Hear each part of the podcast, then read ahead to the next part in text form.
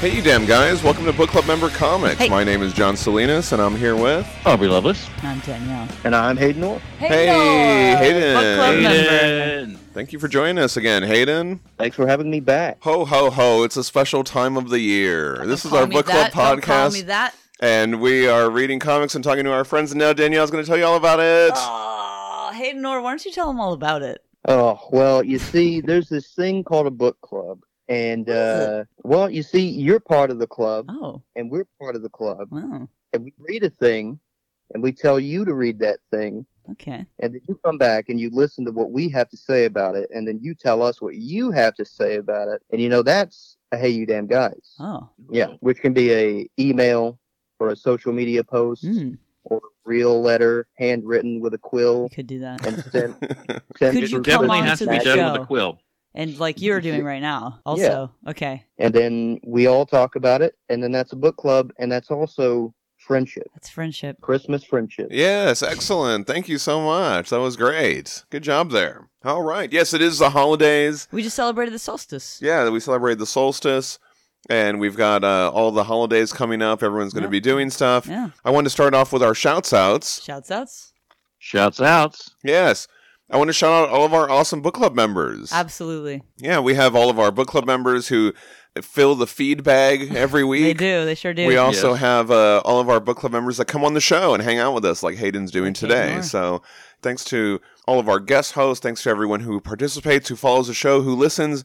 Even if you just like one of our Instagram posts, there you go. That's all you got to do. And I'm thanking you. I'm giving you a shouts out. So I uh, really appreciate everybody. Yeah, that's great. Yeah. yeah. A shouts out to everybody. Yeah. All of you are book club members. That's right. And I also wanted to give a shouts out to Demetrios Rios. Oh, yeah. Demetrios Rios. Yes, right book on. Club member. Um, well, he likes comics. Yeah. Love that. You know, I've been talking about the last couple weeks. And uh, long story short, you know, this kid needs some medical help. Yes. Um, for a seizure disorder. There's a life-saving device that he could get, and it's just too expensive. But we you live know in what America, I mean? And you can't just get exactly. So, for some reason. You know, I've been sharing the GoFundMe. They're trying to have this procedure in the beginning of January, so we're getting near to the deadline of like when they need that money. So, you know, if you're inclined, if you're able, they've raised a significant amount of money. You know what I mean? And so that's really good. But anything that we could do to help, so I've been trying to shout them out, trying to boost that cause a little bit more. So, anyway, thank you everyone who's donated. Let's help them out. All right, and now we're going to go on to our listener feedback. Listener feedback. Listener feedback. From the feedback. That's hey. Right. Get out trades and floppies. Get out hardback copies. Digital is fine. Read along in time. Get out trades. We got a Hey Damn Guys from Matt Strackbein. Matt Strackbein. A club member. Club member. That's right. Matt Strackbein yes, says, is. I've been on an anime kick lately, too. I've recently binged all of Robotech, the Macross Saga, oh. all of the Gundam movies, nice, and the entire Speed Racer series. I've also been rereading all the vintage Speed Racer mangas, which I guess a lot of people don't know about. They predate the cartoon, and they're truly amazing. I've never seen wow. any of that. Yeah. I only Except know the, the I only know stuff. the cartoons. Okay. Go Speed Racer. Yeah. Go Speed go Racer. Speed go. I remember that go. being painfully boring, so I don't think I'll be rewatching that. Matt Strackbein continues. I also just watched the feature-length anime Big Wars from ninety-three for the very first time, and it was pretty cool. I think I've mentioned before how much I love Akira, and I also love Ghost in the Shell. Outside those two, I always recommend Tekken Concrete, Tokyo Godfathers, and Paprika. Oh, nice. Paprika okay. just got a four K release. Oh, nice. Yeah. And lastly, if you're looking for some really cool anime anthologies, check out Memories, available on Prime, and Short Piece. Both of those have an installment written and directed by Akira creator Katsuhiro Otomo. Wow. Very cool. Nice. Nice recommendation. P S. I've read the entire Akira manga.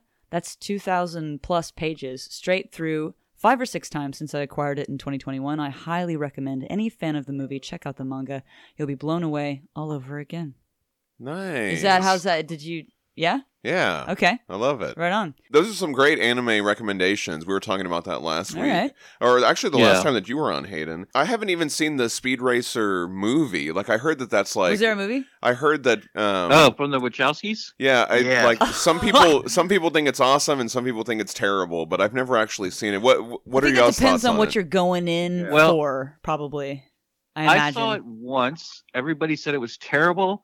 I enjoyed myself, but I don't remember anything about it. Sure. And I don't find my any desire to go back and watch it. I haven't seen it, but it seems like something that would depend on expectations. Yeah. If yeah. I'm...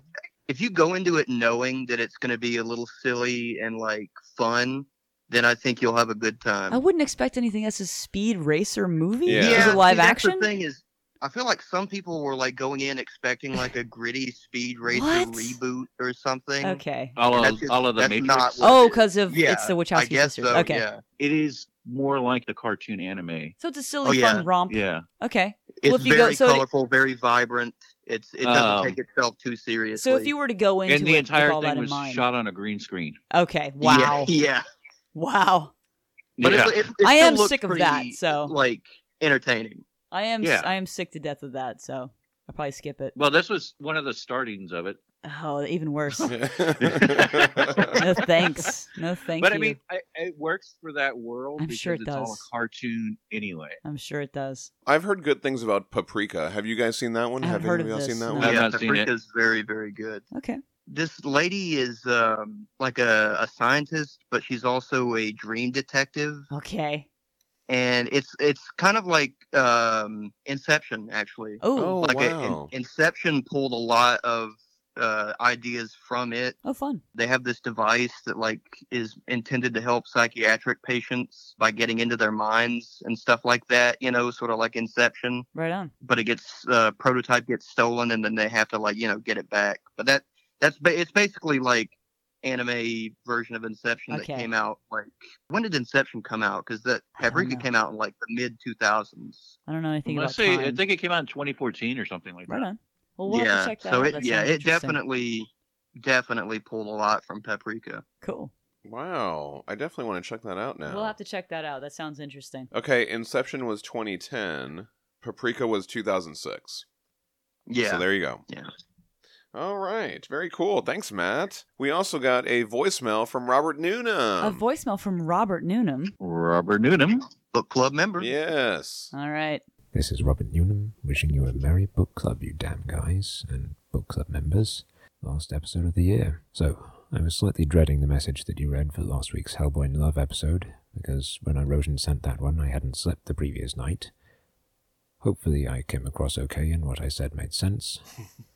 I don't have Hellboy in Love yet, but I've now read Acheron and Koschei in Hell, and I loved both of them.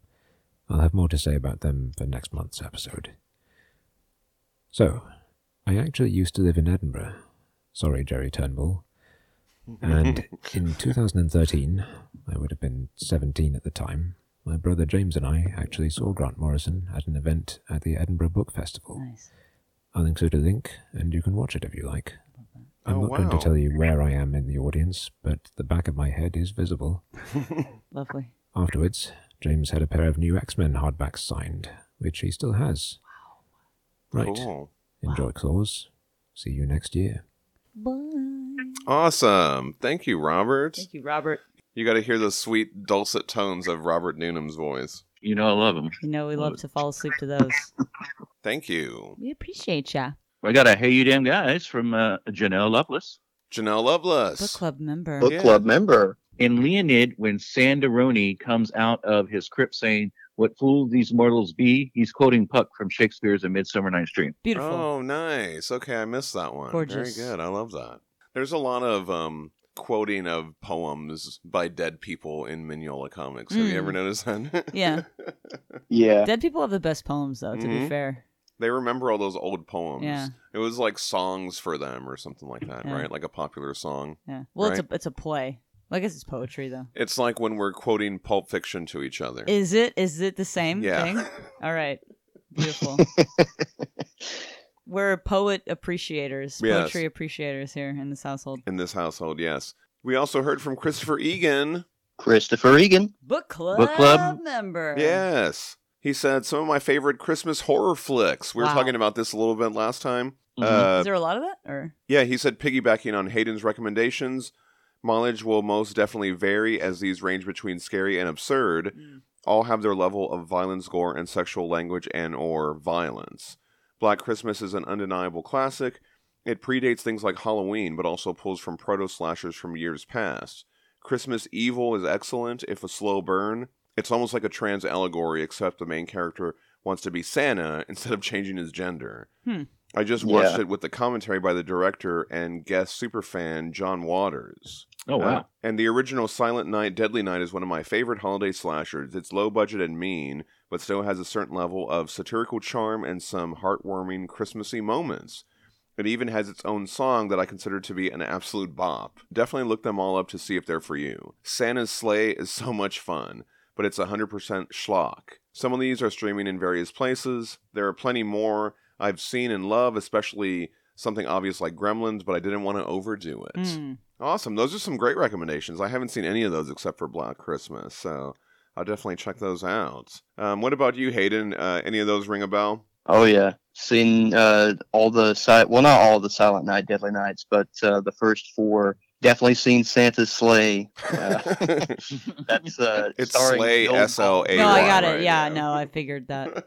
Starring uh, Bill Goldberg as Santa. If you're a wrestling fan and you know who that is, I do know who Bill Goldberg is. Yeah, yeah. Unfortunately, I do know who that is. Yeah. He also said, "I'm sure you guys have seen Cowboy Bebop, but I don't own a lot of anime as I've borrowed a lot from friends over the years." Mm. Geno Cyber is an insane sci-fi horror miniseries full of body horror, and it's really dark and bizarre. Oh, no. And Megalopolis is a slightly longer miniseries full of hellish imagery. They're widely original, but again, not for everyone. Both from the early nineties. I also recommend for the visuals, Lily Cat. It lifts a lot of aesthetic from stuff like Alien and is beautiful, but kind of light in story. It's only sixty-seven minutes, so you won't be bored. It's usually streaming on Tubi or YouTube. More great anime recommendations. I'll definitely check those out. I think I've seen Megalopolis. Beautiful. Didn't we see that, Aubrey? No, you're thinking of Metropolis. Oh, I'm thinking of Metropolis. Thank you. Okay, there you go. Which is also a pretty good one, I thought. Regarding our discussion of Klaus issues one through four from last time, Andrew Craddock said... Andrew Craddock. Book club member. That's right. He said, just wow, thank you for introducing me to this absurd story, perfect for the holidays. It's so dumb. Really good. I like it. We also heard from Nomadic Sprite. Nomadic Sprite. Book club member. Yes. Mm-hmm. Mm-hmm. They said, my favorite seasonal treat. Don't forget the sequels. Okay. Yeah, there are a couple sequels I'm excited to get to. I think we'll save those for next mm, Christmas. Yeah. I think next holiday we'll do another one. Thanks for the winter feedback, everybody. Yeah. Really appreciate it. And now we're going to go on to our next segment. What do you see? What do you say? All right. What, what are you, you saying? What are you saying? Um, we finally watched the Barbie movie. Yeah, we finally Fucking, watched that. So did we. It's so good. It yeah. was really fun. It's fun yeah. stuff. I'm gonna get you that, that outfit. I'm which gonna one? Get you that outfit. The song. Final outfit. Are you kidding me? Which outfit? Ken's final outfit. It looks so good. Well, not the one where he's the final dancer. I mean, the one where he's like, he's got the, you know, it's like the headband with the lightning on it and shit. All of oh, that. Yes. You liked all the lightning stuff. Yeah. He's great. I'm gonna hang out with that guy. I can't wait. Yeah. You're going to hang out in the Mojo Dojo Casa house? Absolutely. Oh, man. That was so funny. one hundred percent. Yeah, it was really good. I was... Um, I have a mini fridge and everything. I was... Uh, can't put anything in there. Impressed with how funny it was. Yeah, it's good. It was really yeah. funny. The comedy was really good. I thought like most of the jokes landed really well. And it's funny. There was like an absurd yeah. nature to it. Like it. Well, yeah, you know, it's an absurdist... Yeah, like, I mean, not to film. Say that people are dumb. I would have thought that some of the concepts of this movie would have been over. I'm glad. I mean, it makes me. But but John, films that are aimed at women don't make any money, so oh, I don't know okay. how that's possible. Well, it was really good. Mm. Well, there was a there were some Kens in there. It wasn't just for women, you know. And they had a they had a lot of. Uh, I um I they had an like, Alan in there. I especially like how I was. Uh, I'm a very cynical person. I wasn't expecting to cry at the Barbie movie. Sure. Oh, I was expecting yeah. this to be the, like a goofy, silly, absurdist romp, but it's Greta Gerwig, so of course there's she's got to shove the fucking knife in between my goddamn ribs. Yeah. And be like, by the way, life is beautiful and painful and scary and worth living. Fuck you. It's also very lovely sometimes, yeah. but it can be hard and you have to do it anyway, so you might as well. And it's like, okay, shut up.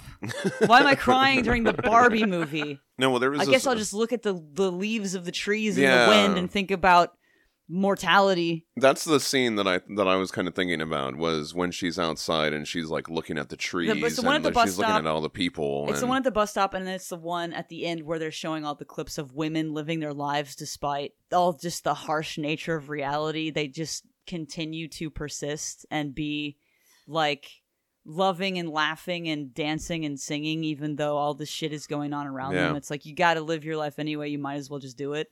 What the hell? It was good. Shut up, Greta Gerwig. I like um Weird Barbie. Yeah, I love Weird Barbie. She's really my favorite. Really, really Absolutely, Weird Barbie is the best. Yeah, I thought it was. I thought it was really fun, well made, and it's just all around and just an enjoyable movie. Well acted. Who else could take a script like this and be like, okay, so we're hang on. Do you know what I mean? Yeah. Like yeah. It's, I also w- watched some more holiday movies, and you know, I like the holiday stuff. We watched watch, Elf. John? Did you watch Elf? Yeah, I had Elf on the other day. You I like that one. Who watched Elf with you? The bird. The bird? Yeah. Sweet Pea. Did she like that? Yeah, she did. She loves um the Muppets so much. We watched Muppet Christmas Carol. We watched Muppet Christmas Carol. Yeah, that's a great Michael one. Michael Caine just turns in an incredible performance. But she loves watching Muppet movies. It's her favorite thing to watch. Yeah. So it was a blast watching that again with her. Muppet's Christmas Carol is good. It's a good one. Michael Caine. We kind of talked about it a little bit last week. Happiest Season. Right. That's, Lesbian that, Christmas. That's become one of my favorites. Have you guys seen this he movie? It's on Hulu. Movie. He loves it. I don't think I've seen it. Oh, Lesbian Christmas. It, well, it, it's it, it really didn't um, dawn on me until you described it, Danielle, because you were telling me that you were telling somebody about it. Yeah. And you described it as like a Hallmark movie. It is. It's a Hallmark movie. It is like a Hallmark movie. It is movie. It's one Hallmark of those because it's like a family, and then there's like a conflict, and then a big conflict, and then at, it gets resolved. And then at the end, everybody's everybody's everybody's a family. Yeah, and, and they're all happy ending. And it has a happy ending. And it's it, uh, I didn't really realize it, but it is. But it's, it's really movie. funny too. It, it's, it is uh, very funny. Yeah. It's, you've got some excellent actors. It's well acted.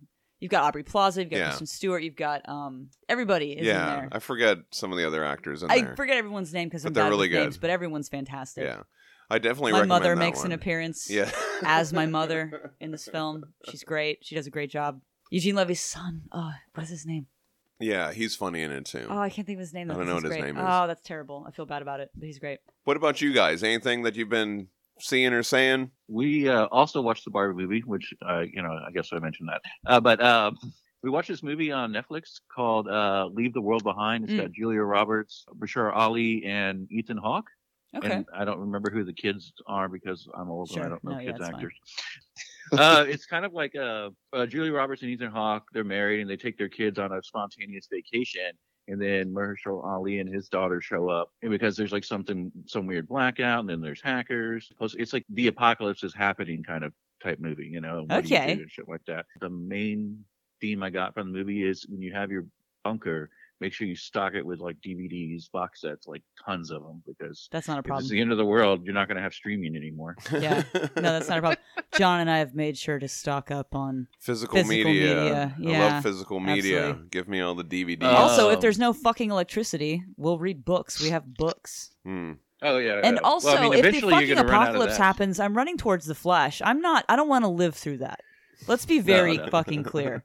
We finished watching all the MonsterVerse movies, so now we're watching Monarch, mm. Legacy oh, of Monsters. Nice. Okay, how's that? Yeah. I am curious oh, about that. So good. Fun? It's, uh, oh, yeah, because it takes place in like two different time periods. Uh, twenty fifteen, so it's one year after the Godzilla attack, okay. and in the nineteen and also in the nineteen fifties. Really? And Wyatt Russell and Kurt Russell are playing the same character. Oh, what? That's cool. That's so great. Yeah. I like that. Wow. Yeah. I got to see this. That's cool. Yeah. So it's it's been a lot of fun, you know. I mean, John Goodman pops up for a brief second. Oh, really? Oh, yeah. He was in yeah. Kong Skull yeah, Island. Kong Skull right? Island. Yeah, you're right. Oh, man. Do you yeah. think we get anyone else from Kong Skull Island in the show? That would be so great. That would be cool. Man, that'd be cool. Because you can do that. You do right. the flashbacks. You could. You get the old cast yeah. back. Man, that's a cool idea. Yeah, we haven't gotten to the seventies yet, but we're still in the fifties. That's fun, though.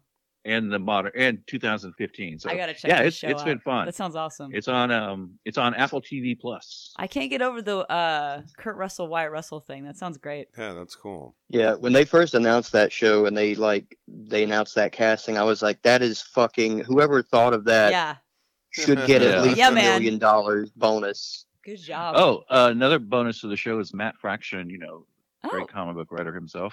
Um, he's one of the co-creators of the show. Oh, wow. Oh, I didn't know that. Great. That's cool. Yeah. Good job. That is cool. What about you, Hayden? What are you, what are you checking out? Uh, well, I was off all last week on vacation, but I ended up getting nice. stressed and the flu. Oh, no. Boo. Oh, no.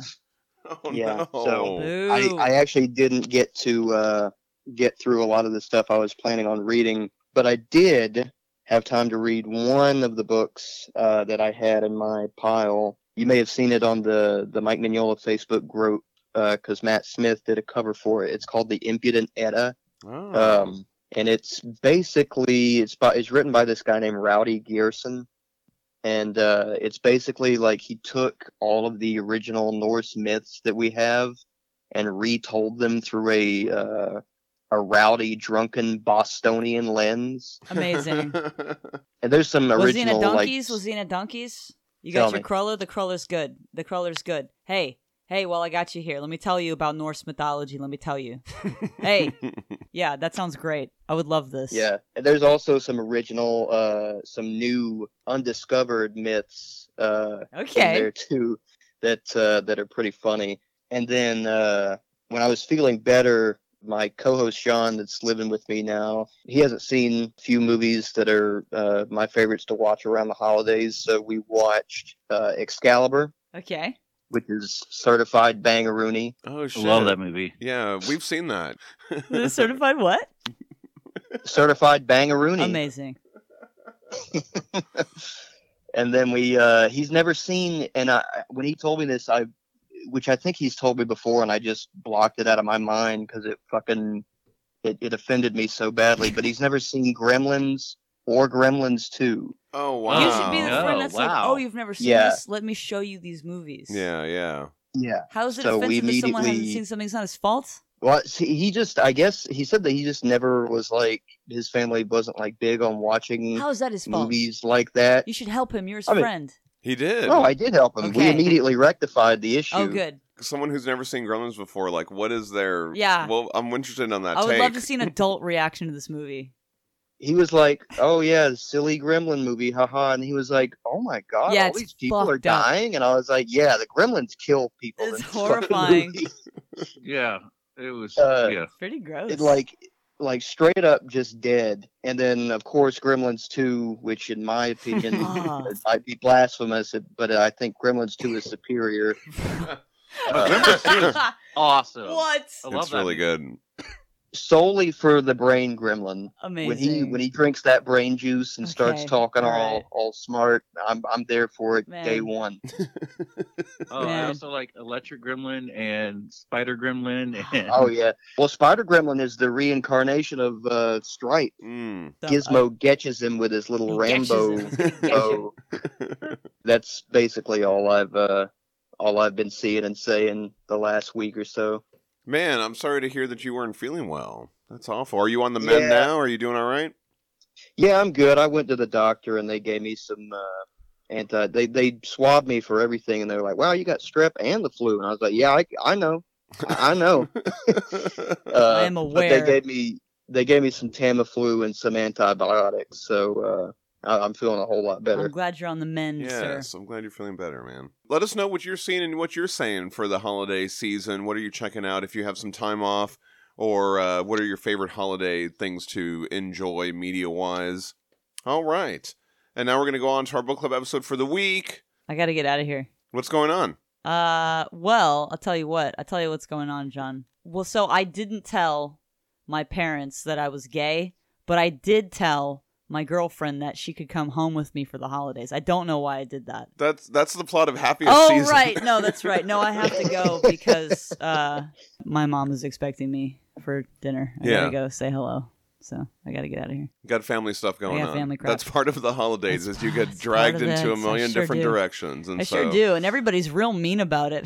So They I'm, don't behave themselves. Well, we won't be mean about it. We're glad that you can great. hang out with us for a little bit. I was glad too. You guys are great and I love you. Have some happy holidays and happy solstice. Yes.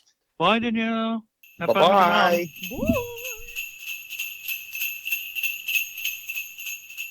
Right before I got on this uh, call with you guys, I went to go say something to my mom. The T V's on, and it's that fucking Rankin Bass Santa Claus movie. And it's like, the part where they're like grabbing all the toys from the kids, saying like toys, kids are not allowed to have toys on Christmas or whatever, by punishment of imprisonment. And then Chris comes walking out, I just want to give people toys. I don't understand. I'm just like, oh my God, this is so hilarious. Yeah, that's on right now when we're doing this comic today.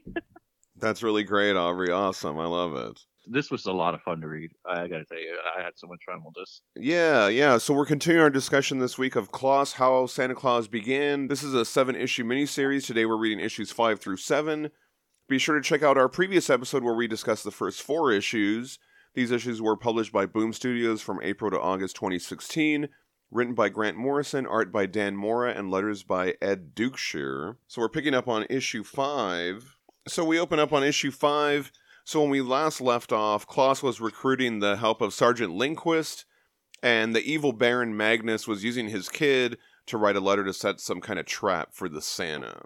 So we pick up here with the mother, Lady Dagmar. She's learning of this trick. Jonas says that they made up a story to trick the Santa. Meanwhile, the Baron meets with the evil spirit, right? So we saw this whole storyline of like they're digging in the mines and there's like a voice down there or something. I like how the kid is still holding on to his General Grievous. Yeah. There's a lot more detail in there. Like, now that I look at it, it looks more like a like a Krampus or something, right? Yeah, it really does. That, yeah. that sort of, like, uh, goat-like skull with the horns. And uh, I think that's interesting because I actually went back to the previous issue to see if it always looked like that. Because I was like, it didn't look like that before. And when you go back and look at it in the previous issue, it has a little smiley face.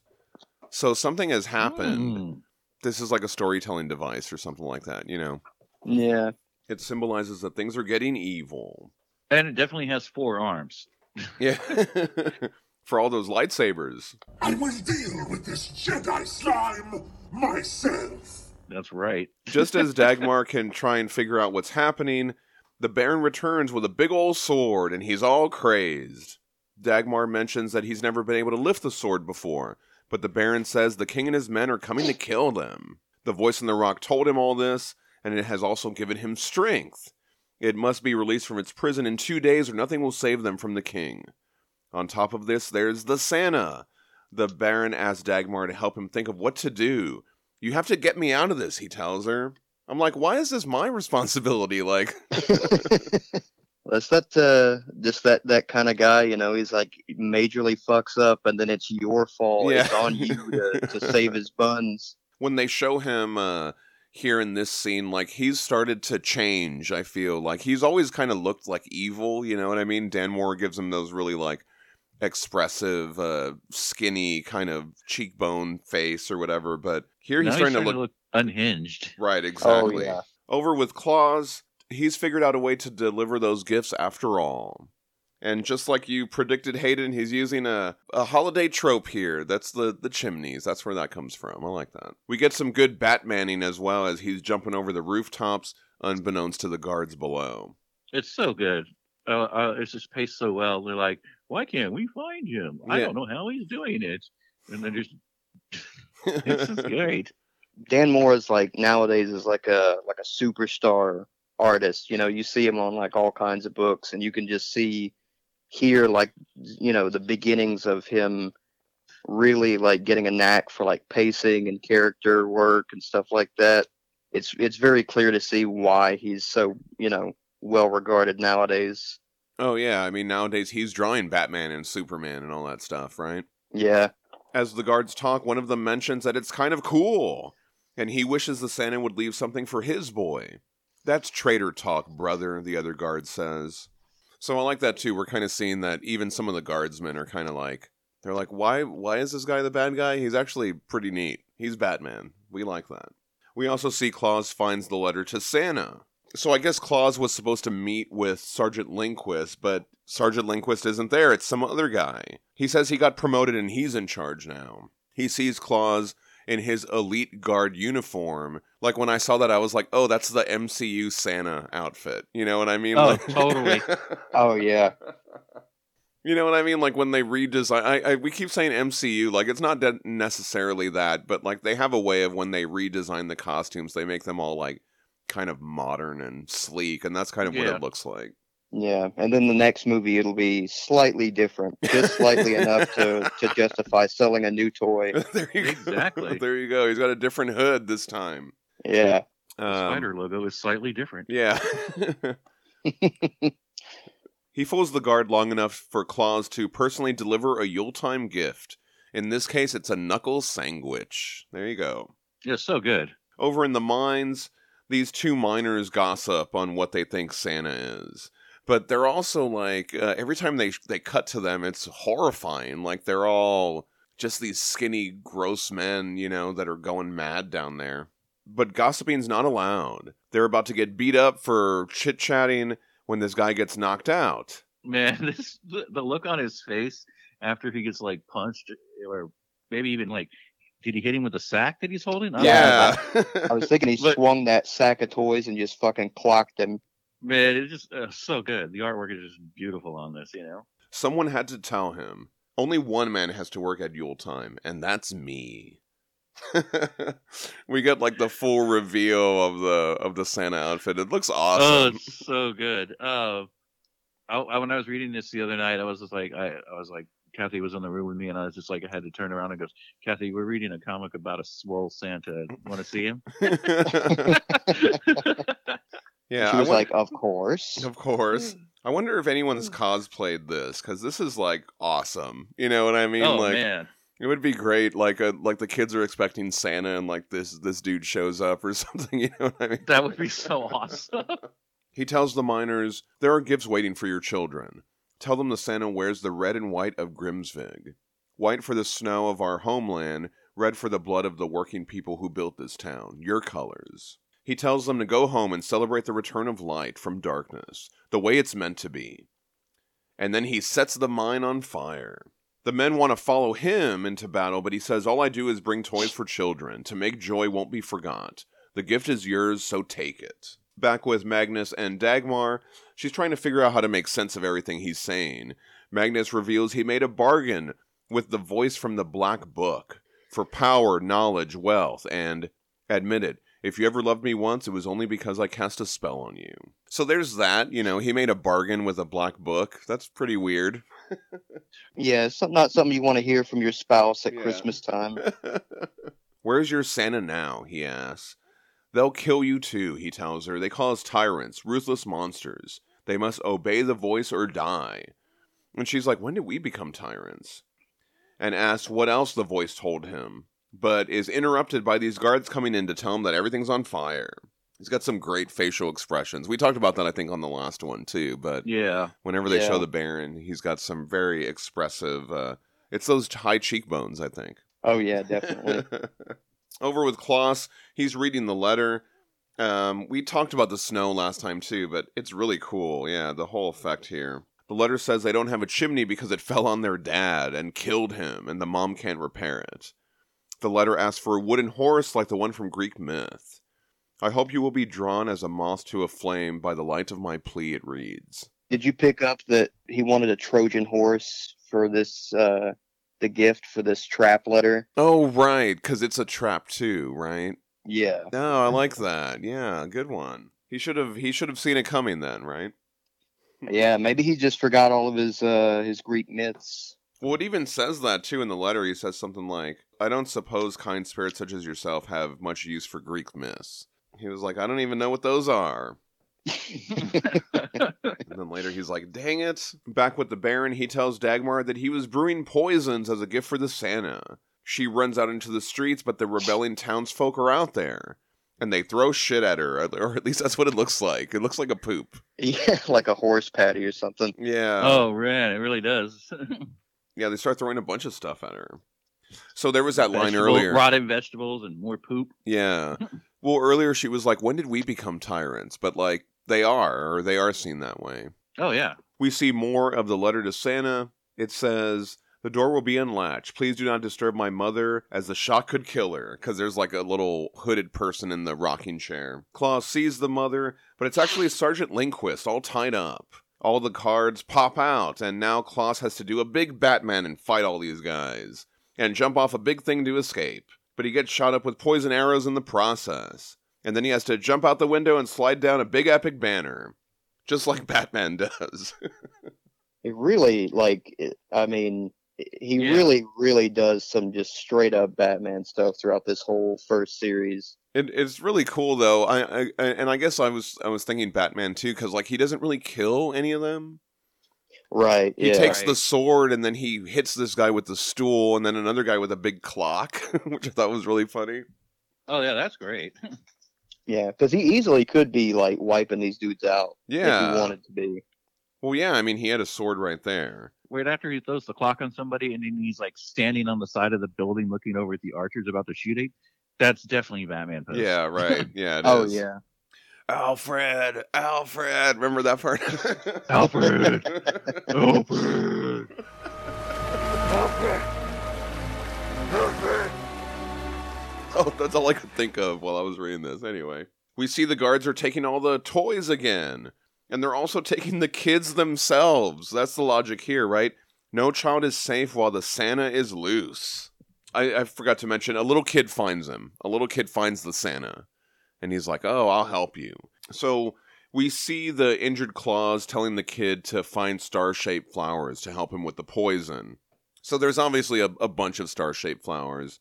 The one that I was looking at was the Platycodon grandiflorus. This is a species of herbaceous flowering perennial plant of the family Campanulaceae, and the only member of the genus Platycodon is native to East Asia.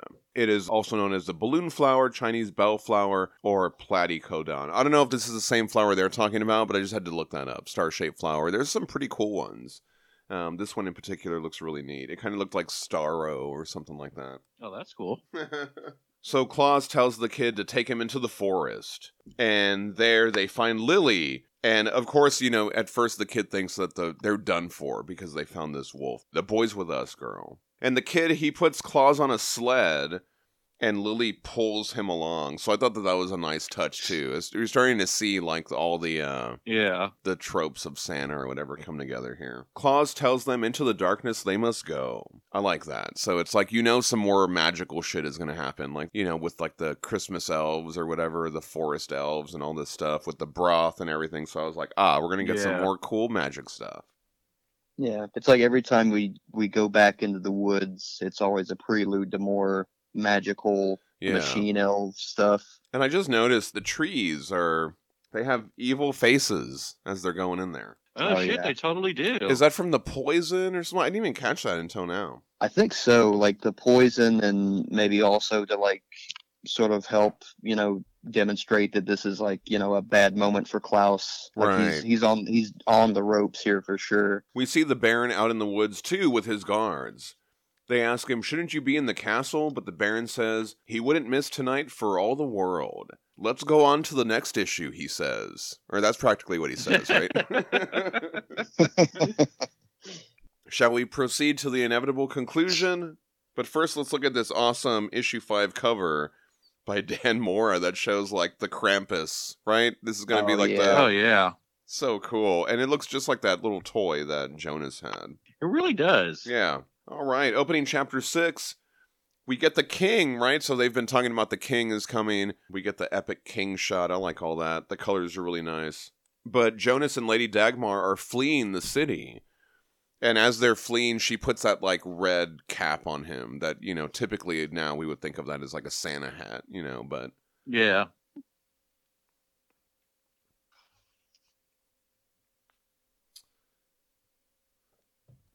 Back with Klaus, he gets to his home, and the little kid is like, I wish I lived here.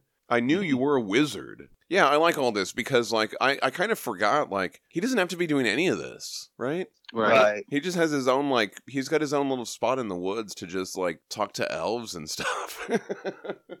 We find out the kid's name is Finn Nicholson, and all I could think was that these are, like, the uh, ancestors of Mads Mikkelsen. Sure, there you go, right? Oh, shit, that's awesome. Yeah, we see Claus getting on the mend, and he talks to the kid, and he's he tells him that he saved his life. They talk about magic and monsters. Claus says, he's seen spirits out on the ice. Some nights you can see them shining among the trees. And he's getting stuff ready for his infusion. So I'm like, oh yeah, here we go. We're going to have another another cool magic moment. He tells the kid to fetch him some water and to find Lily. Outside, the kid goes to find Lily, but she's distracted by something. They look out into the woods and you see like those lights. And so I thought that this was the the machine elves or whatever, the, the elves of the forest. But oh no, it's the Baron. I knew something was definitely up by the way, the fir- in the very first panel, the way Lily is standing. You know, it's like, oh. Oh yeah, we talked about that, right? The the body language that Dan Mora puts on the mm-hmm. animal is like really good. And I was like, okay, Hayden said the dog wasn't going to die, so nothing bad better happen to this fucking dog, you know. But but it's a wolf, not a dog. So oh yeah, he didn't say the wolf wasn't uh, going to die. Dang it! The Baron has found them and he attacks, and Klaus blacks out. So I assume like he gets knocked in the back of the head or something, right? God, they burn his sick bachelor pad down. I know. Oh, it's so terrible. When he wakes up, he's all staked to the ice and tied down. The Baron is like in full supervillain mode here too. Like when they showed him on that previous page, I thought that was a pretty cool shot. Oh yeah. The Baron tells Klaus that he knows who he is now. The wolf will be shot and stuffed. The miners will work until they fall. And I will keep my appointment with the crown. And so he takes the kid and leaves him out there. That's always like a villain thing too. Like, let's just leave him. It's fine, right? Yeah. Let, let's make sure he's actually dead. Let's just at least he, leave like, one guard.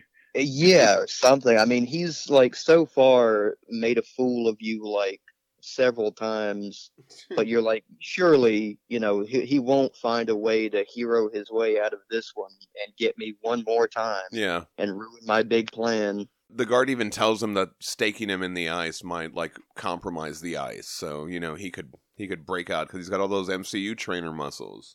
Exactly. So the Baron takes the kid back to the castle. He says all the undesirables are being round up. And he tosses the kid into the larder.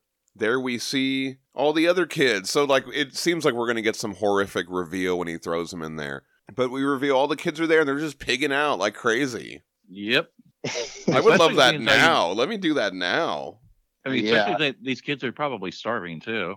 Yeah, for real. I love the color on this page too. It's almost like um, a, a lesser version of like when they show the toys. But I did like, you know, all the colors for all the different treats that are going on. What are some holiday treats? Do you like anything for the holidays? Is there like a special thing that you're like, ah, this is really good. I love this.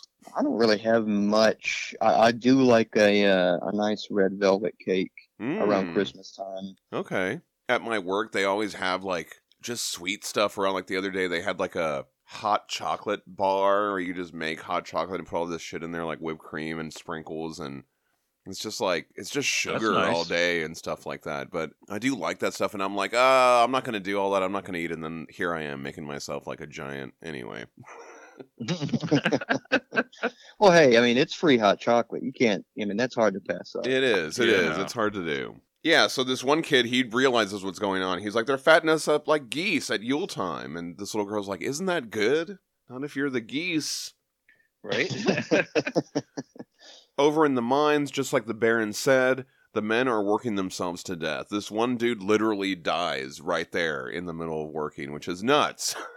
This man just died. What's it to you? You want to be next, Gunnar Milkinson? Yes, the dad the of the dad, other kid, yeah. right? So they're they're kind of focusing on these people. So both of them are strong-willed. And Gunnar gets kicked in the back to work even harder. So he smashes the mine in frustration of all that's been taken. And he is able to break through to find what's inside. And it's an evil Sauron eye. Not good. Not, Not good, uh, yeah. Not a good thing for them. I love that reveal of just that eye in the red, you know, it looks really great. Yeah. The way that's, oh, uh, yeah. That whole thing is rendered. I love the way that they've done Krampus's word balloons, too. So I oh, differentiate yeah. them, that, that thick red lettering. It's pretty metal, too. Yeah, it is. Free from rocks, free from books. Where are they? Where are they hiding? Where are the children? He's loosened a Krampus. That's what it is, right? Because it's got the sack and it's getting all the bad kids and all that stuff, right? Oh, yeah. That's what I assumed.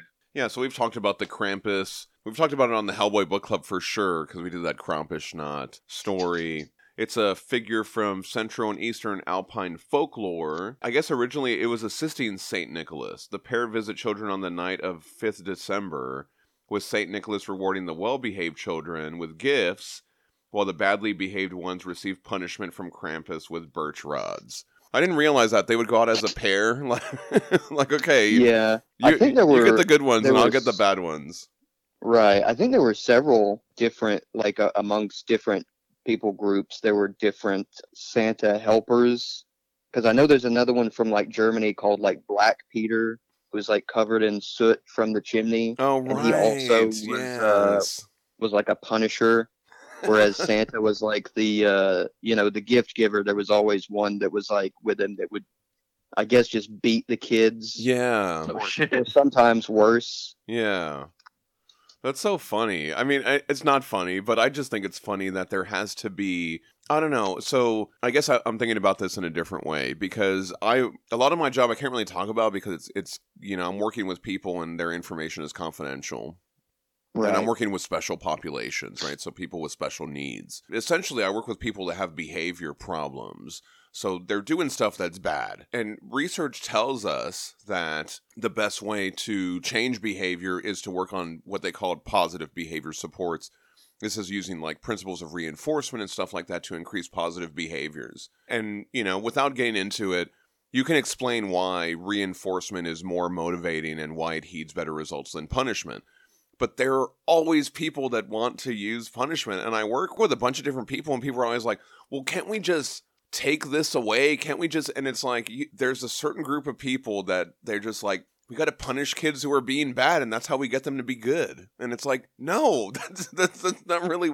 Like, I mean, yes, yeah, like, a, you know, yeah. I, I, for some people that will work, you know, for some people that will work. If they know that they're going to be punished, then they will do the positive behavior to avoid the punishment. But that's not the best way to heed results. And I just, I don't know, this whole idea that in some cultures, they had to have the bad Santa to make the kids behave. You know what I mean? I just, I don't know. I just think that's kind of funny.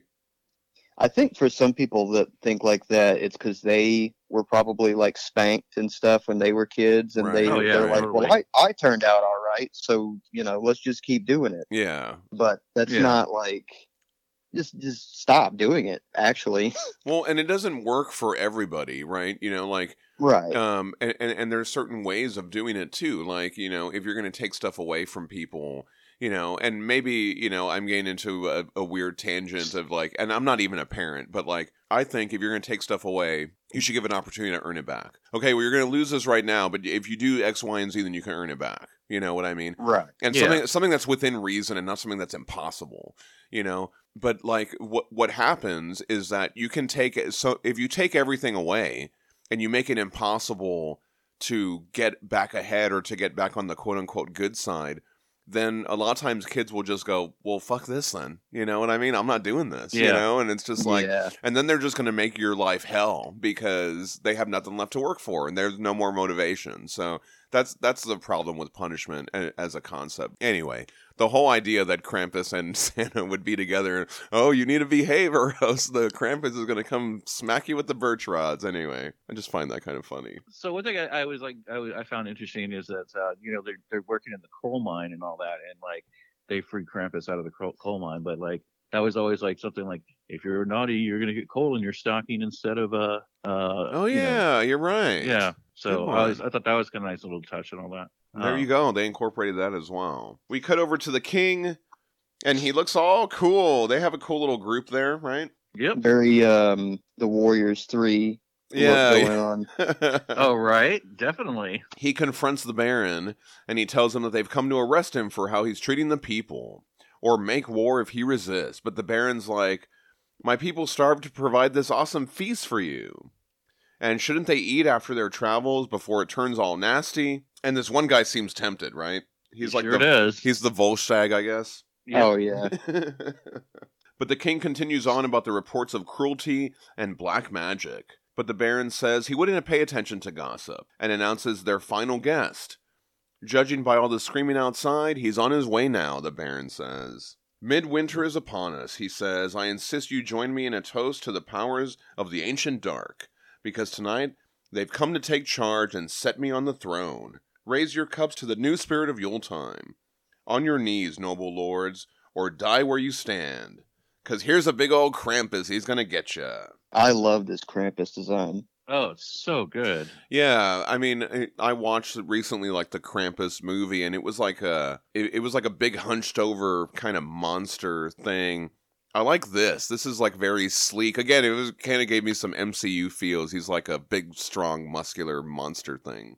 Yeah. I like how he's dragging a flaming corpse with him. Is that what that is? Yeah, that's really cool. Looks like it's maybe uh, one of the guards from the mines or something. Oh, right, yeah. There's a um, uh, an E P that uh, came out a few years ago that I love to listen to by this guy named J J Hubrovac. Uh, it's called A Death Metal Christmas. Okay. Nice. Uh, it's it's death metal covers of like uh, you know olden timey uh, Christmas songs. Uh, there's like the We Three Kings is We Earthen Kings, and uh, God Rest Ye Merry Gentlemen is uh, Unrest for Melancholy Gentlemen. That's not. That's awesome. And uh, just this, like this reveal page uh, in my mind is just like death metal Christmas songs just playing when he walks into the feast hall. Oh yeah.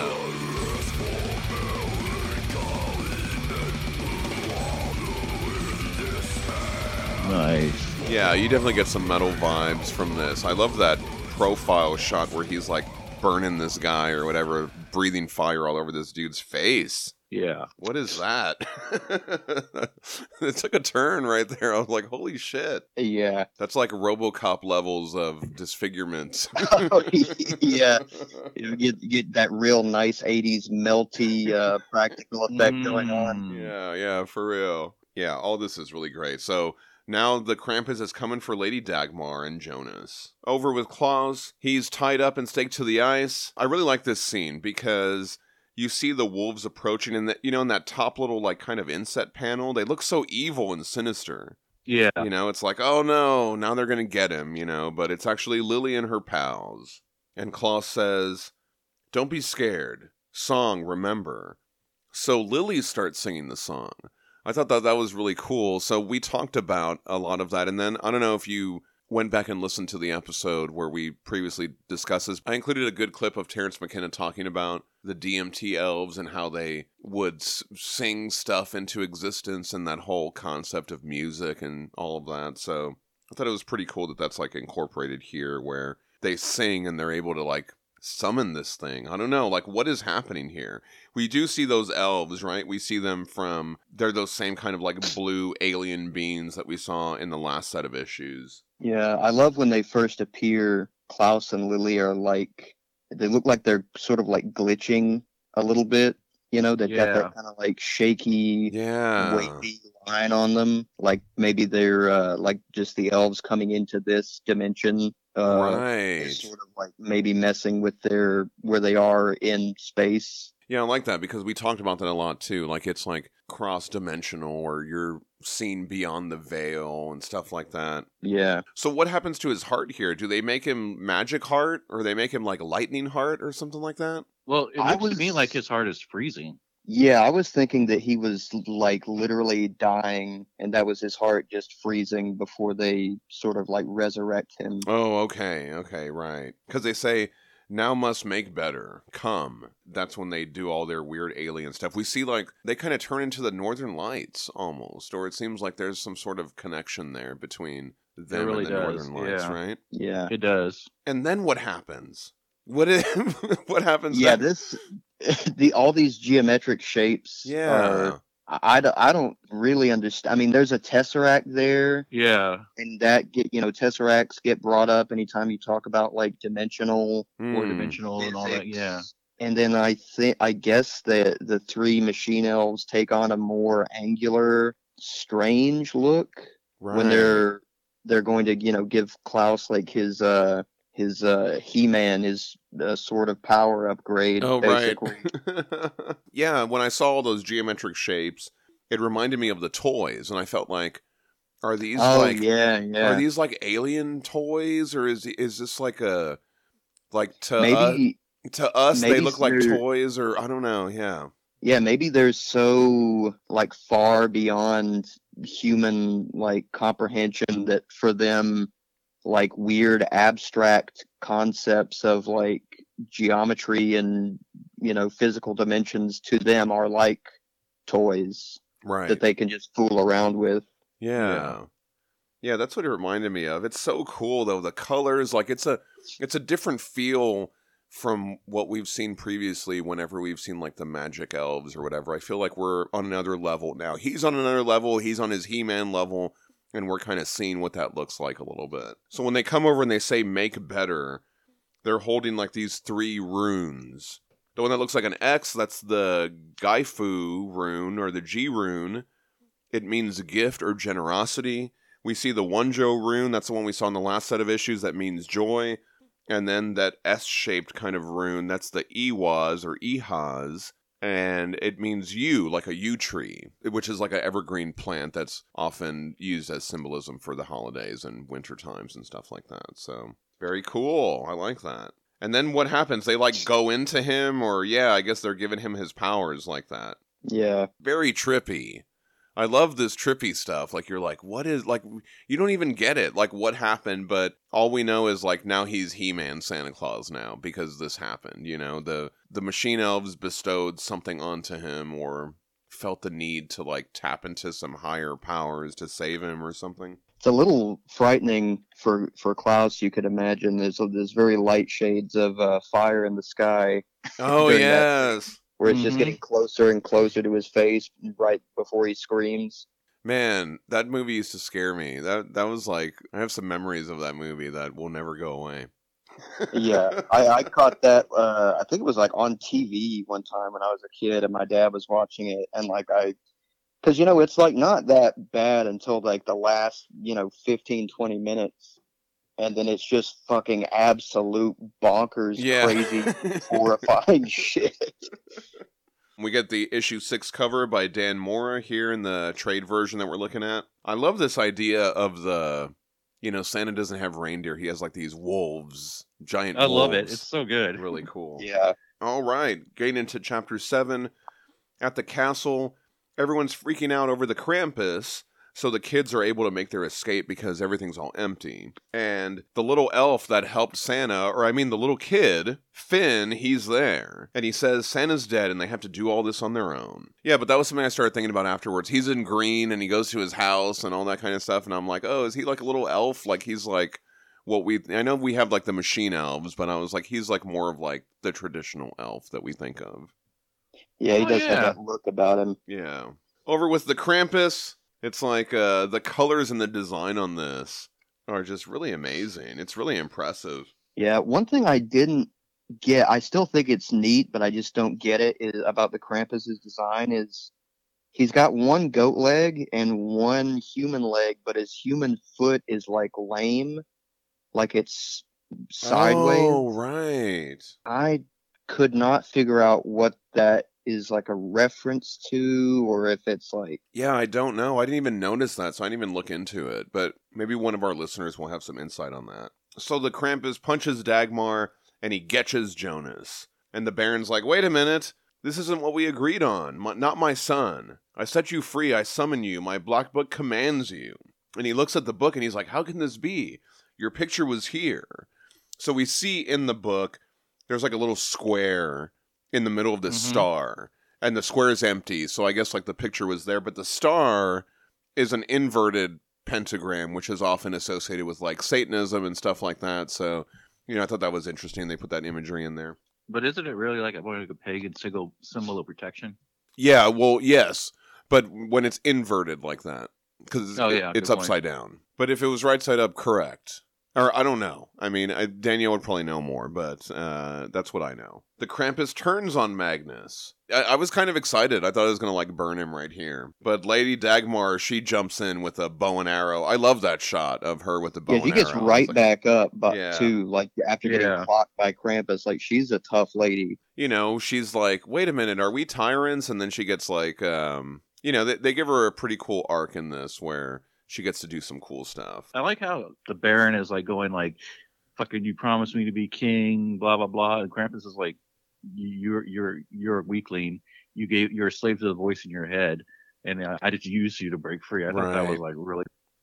The one that I always think of, there, there's a lot of moments like that in in uh, media where someone gets their comeuppance for unleashing something they didn't realize. But I always think of um, B P R D, The Black Flame, where yeah. after oh, yeah. he unleashes all that, you know, the Katha Hem and everything and all the frog monsters, and he's like, what have I done? And then they all drag him down there. I was like, that's kind of what this reminded me of. Yeah, that, that one's, God, it's so great. He's so pathetic. He's trying to apologize to, uh, is it Abe or Liz? Yeah, yeah. I think it was, I thought it was Abe. Yeah. Jonas runs off from the Krampus. As Jonas runs off, he literally runs into Finn and the other kids escaping. The first thing he says is, stay back. I don't want to catch anything. Because that's one of the things that the Baron has told him, is that kids spread diseases and stuff like that. It really kind of shows that he doesn't really know how to be around people. So uh, we get some amazing... Every time they show the Krampus, it's like so fucking cool. The colors are incredible. You know, it's got like kind of that oh, fire effect amazing. in its mouth. Yeah, I love... Uh, I guess they it, the coloring, you know, is where they do it. But that effect where the tongue is like molten in the throat. Yeah. And then the it goes down, the more like red and normal looking it is. Yeah, the color work is incredible on this. As the Krampus bears down on them... in the most metal album cover image you've ever seen.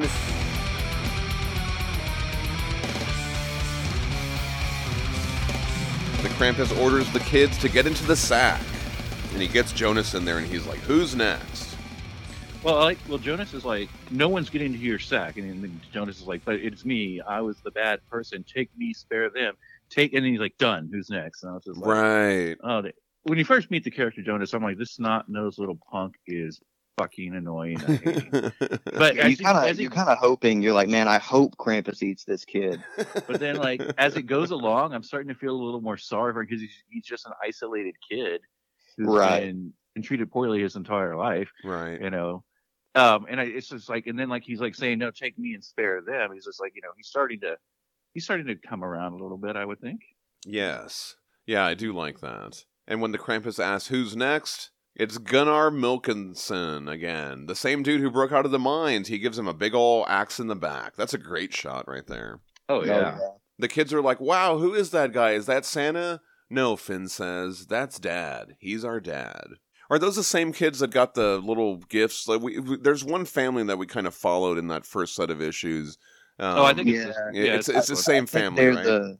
the first ones that we see that have the, uh, like the flying bird gift and all yeah, that. Yeah, yeah. So everyone makes a big escape, but the Krampus is too powerful and scary and it's unstoppable coming after them. Nothing will save you, it yells. But we hear the jingling of the bells, we get like those panels of the bells, and we get this incredible reveal of the fucking Santa. Man, I love this turn. This turn the page, I'm like, holy shit, this is fucking awesome. Yeah. Oh yeah. You know that the Krampus reveal was like death metal. This is like definitely some uh, like some fantasy like power metal. Yeah. Yeah.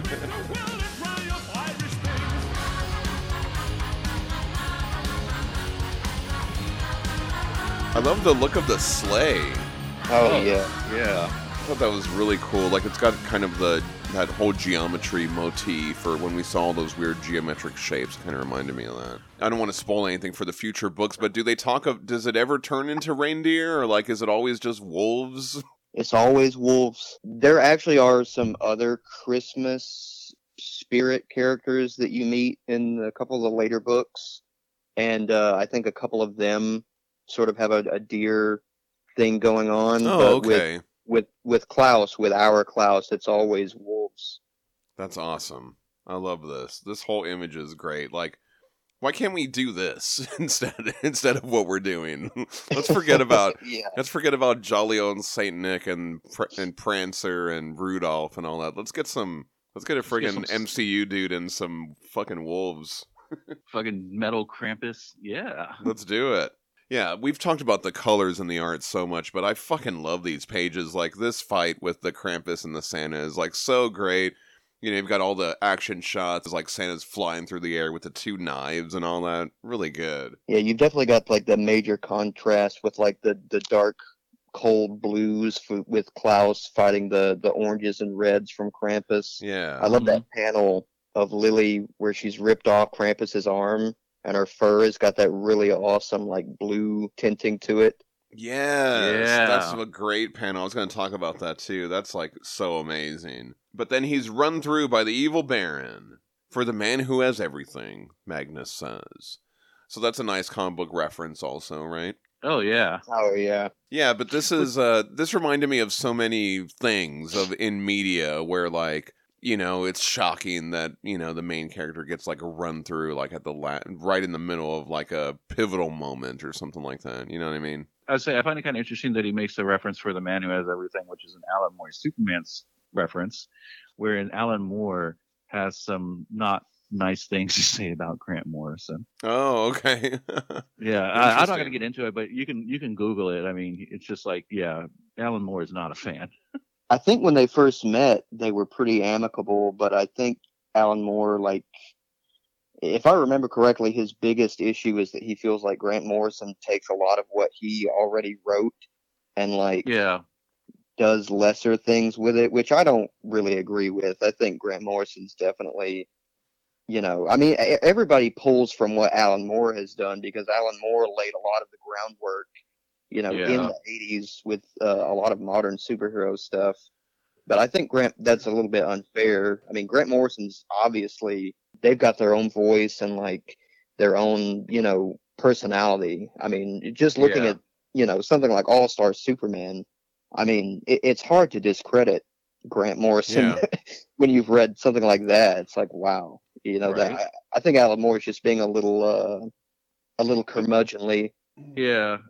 You know, most of the time, like when I hear Alan Moore is being curmudgeonly, then I read the article, it's like, no, he was making a valid point. But this time I'm like, eh, you're a little old man um, yelling at the kids on the lawn kind of vibe on this one. Yeah. Well, uh, what I find interesting about that whole discussion, I didn't know any of that, but um, if the argument is that he takes something that Alan Moore already did and just redoes it again, I think this line is even funnier then, because maybe could yeah, he, maybe that is could like he, an intentional. Yeah, could he? Couldn't he have put it in there on purpose? Like, oh well, he says I just recycle all his stuff, so let me just do this. You know what I mean? I don't know. I think that that makes it even even better knowing the backstory. Oh man, yeah, totally. Oh, but it also it made me. We were just recently watching the first Avengers, right? So right, oh, yeah. right when Coulson is going to shoot Loki with that big cannon, he gets like stabbed in a very similar oh, yeah. way. There's another movie too that I was thinking of where a similar things happened. But anyway, um, the first thing that came to my mind uh, was a fairly recent comic version where uh, from Flashpoint, where Thomas Wayne Batman stabs uh Reverse Flash while he's monologuing oh. with Barry. Oh, that, that I think I know one. What you're talking about. yeah. And I was like, what happened to the Baron? You know, like we didn't really get to see. He was uh when the Krampus started killing everybody and all that, we kind of lost track of where he was in the story. So yeah. I, and I love uh, they leave it for like a page turn reveal like they've kind of been doing with the uh, the Krampus reveal and the Klaus reveal. Yeah, yeah. I, I love a page turn reveal. I think it's a lot more impactful. Oh, definitely, definitely. Lily goes feral after seeing this, but she's also swiped away by the Krampus. And so the Baron with his sword, now he tells the Krampus to deliver on his promises. The Baron wants his kingdom and crown and the people to love him and his family. But Lady Dagmar is outraged at what he's done. The Baron says he did it all for her. But she walks off and is like, you murdered my father and hunted Klaus and surrendered to a monster. It's over. We're finished, she says. So I love this page. This next page is a great beat, right? Because he's like, you owe me, he yells. But then he says quietly, I want what I deserve. And then he just gets totally, like, incinerated by the Krampus. Oh, yeah. The colors on this page are amazing. The uh, that the I love that glowing orange that the, they use for Krampus's fire. It's kind of funny, though, on the next page, all the townspeople are immediately like, yes, yay! Absolutely. Yeah, burn that motherfucker. Burn the rest of them. Where's that boy? Yeah, I thought uh, yeah. I thought that was kind of funny. Um, but they're like us, I think. You know what I mean? They're us reading this, because it's so satisfying, right. That panel. I love that they give, like, two-thirds of the page to, like, have this guy just be totally obliterated. Yeah, the town rejoices in his death. Jonas tries to run off, and the Krampus does a big old chain whip to grab him. It's like, is he still dead? Or, like, what's going on there where he's like, save him, someone, save my son. Oh, he's not dead yet. He's dying. yeah, yeah. Painfully. Wow. That's pretty dark. And so Dagmar takes up the sword. I like that. She was ready to go for it. But Klaus returns, and he's like, actually, I'm fine. Something happened to me out on the ice, he says. The Shining family brought me to a house behind the Northern Lights. I can't be killed now. I'm still not sure what that really means. We'll see, he says. So we were kind of talking about what was happening there. They took me to the house behind the Northern Lights. I just think that's interesting. Like, is that like, um, I don't know, the North Pole? Like, when Santa goes to the North Pole, is he like really tripping out and seeing geometric shapes with some aliens? Most likely. I think that's more like a euphemism. We actually, we see Klaus's uh, fortress in some later issues, and it's much more of like a conventional structure. Nice, okay. So I, I, I think the house behind the Northern Lights is sort of his way of being like, yeah, I I tripped and saw some, some wacky D M T stuff.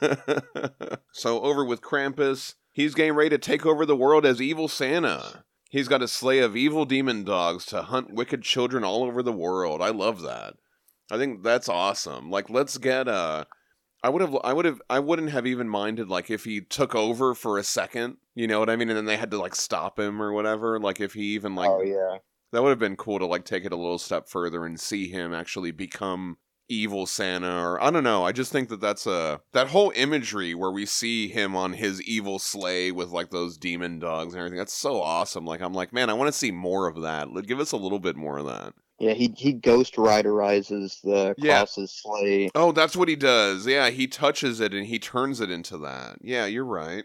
I like how you said ghost riders it. Well, he uh, that's oh, that's totally. something that they've been doing a lot with, like, the recent Ghost Rider comics. There's a recent issue. Um, I can't remember if it's an Avengers issue or like a straight up Ghost Rider comic. Uh, Robbie Reyes, uh, he's like missing his car or something, and he gets an office chair and ghost riders it, and like is riding around on a Ghost Rider-fied office chair. That's awesome. That is hilarious. Shit, I wanted to look that up. Yeah, but the designs in this book have been amazing. Like, we just get that one little shot of it. But, man, I would love to see more of that. That's so cool. So the Krampus has Jonas and prepares him to take him to space and eat him. And Jonas is like, I know I was bad, but the Santa brought him this General Grievous. And Santa only brings toys to good children. The Krampus says there is no Santa. Yule Night belongs to fear and cold darkness now and forever. As all bad children belong to me. I say this, there are no bad children. I love that. This is really no, good. So good. Well, and I, I love, like, as he says, I say this, and he's running off the rooftops, and then we get those four panels at the bottom, the way that it's paced for us to take all that in before mm-hmm. he does the big leap. I love that. I just think it's, um, I don't know, it's another one of those things that comics does that nothing else can really do. Yeah, very specific to the medium. As Santa is climbing up the Krampus, he asks what sins the child committed that are worthy of a demon's wrath. And Krampus is like, well, he lied, and there's also pride and greed and ingratitude. Oh, such wickedness, Santa says. I'll give you this, beast. You've made me want to laugh for the first time in too many years. Do you know what else is funny? Up here, your fires don't burn. Ho, ho, ho, he says as he chops off the, the Krampus's head. I had to show this panel to Kathy as well. I was just like, oh my god, look, this is the first time he says ho, ho, ho. It's really good. Slaying a demon. Yes, very good. Yeah, that was so cool. I want, yeah, I'm definitely posting this on Christmas Day. Uh, this yeah. ho, ho, ho image is incredible. Like, just, uh, so good. You know, like you, you find a really cool image or you think of a really cool thing and then you work backwards. Like, I wonder if they were like, okay, at one point he's going to chop off the Krampus's head and say, ho, ho, ho. Let's work up to that. That would be great if that was literally the, the spawning, like, thought for Grant. Like, you know, it would be super fucking cool. If Santa was like Chris Hemsworth with a sword, and he chopped off the, like, big evil Krampus demon's head. While saying ho, ho, ho. Okay, now let's figure out what the backstory is for this whole guy. I, I just assumed that they were tripping on acid while watching the Rankin Bass Santa Claus. It's all like, I got an idea. Oh, yeah. Um, also, uh, at the end of that, or the bottom of that page, you know, we were talking about the toy looking more like Krampus. Now it's kind of looking back to how it was before. You're right. Yeah. Mm-hmm. The Krampus falls like a meteor, right? Is that it falling down through the sky?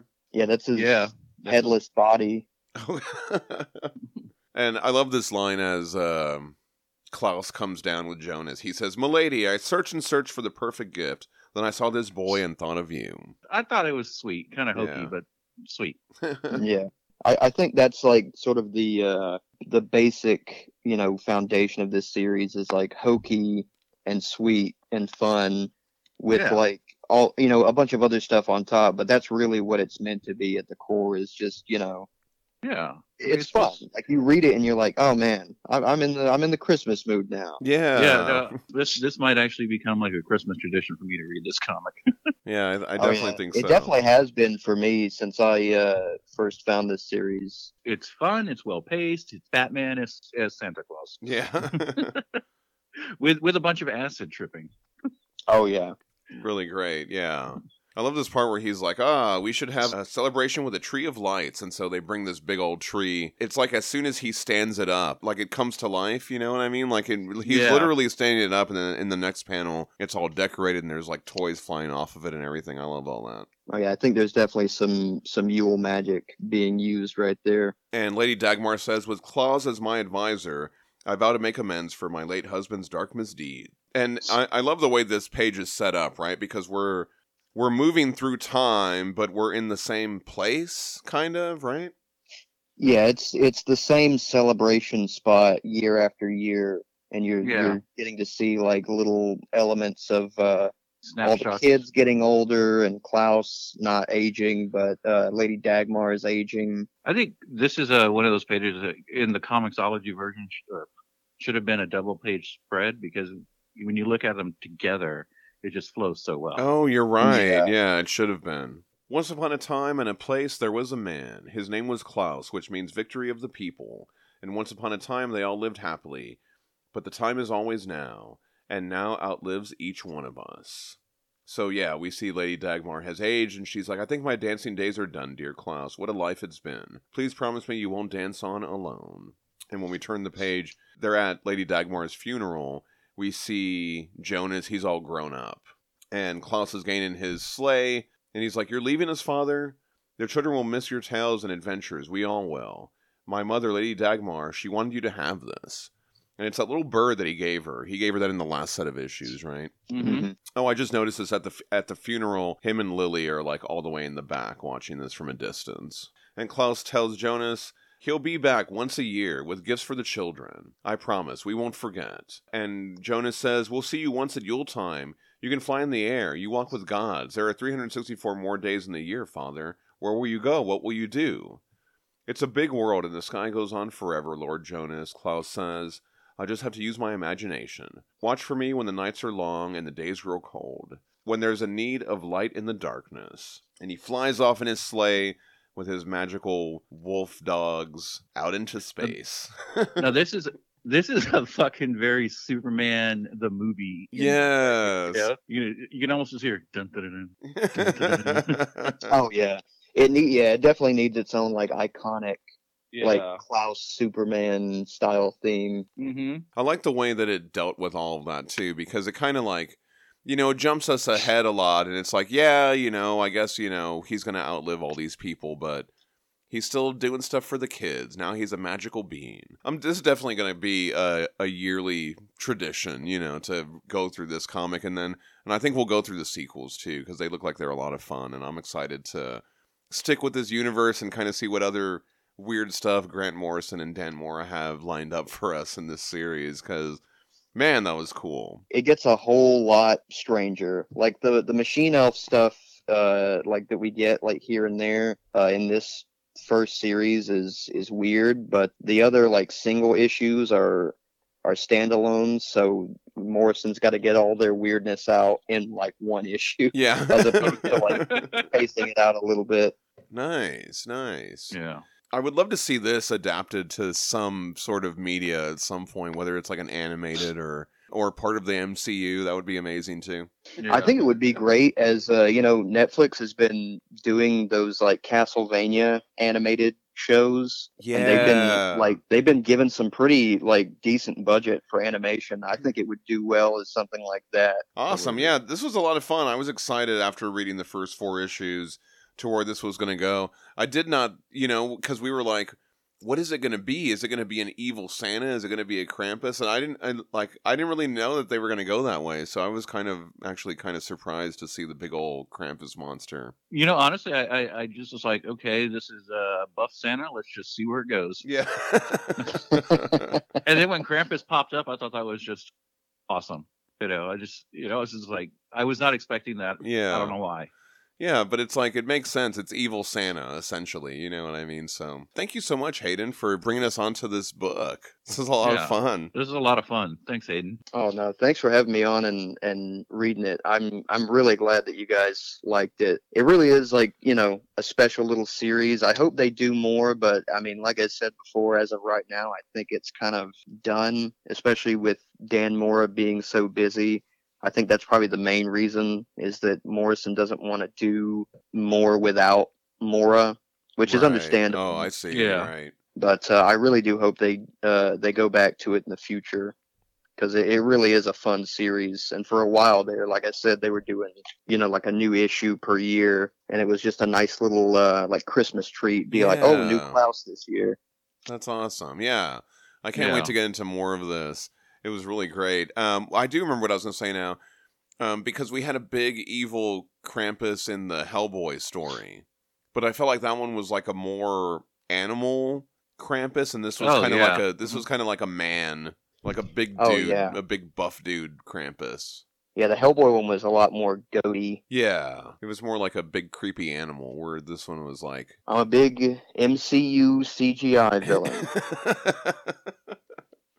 You know, but that's, it's funny too, because that's one of the criticisms of the M C U, like or of the early movies, is like the enemy is always just an evil version of the hero, like, you know, evil Iron Man or whatever, you know. Um, yeah. And uh, and so this is like literally evil Santa Claus, right?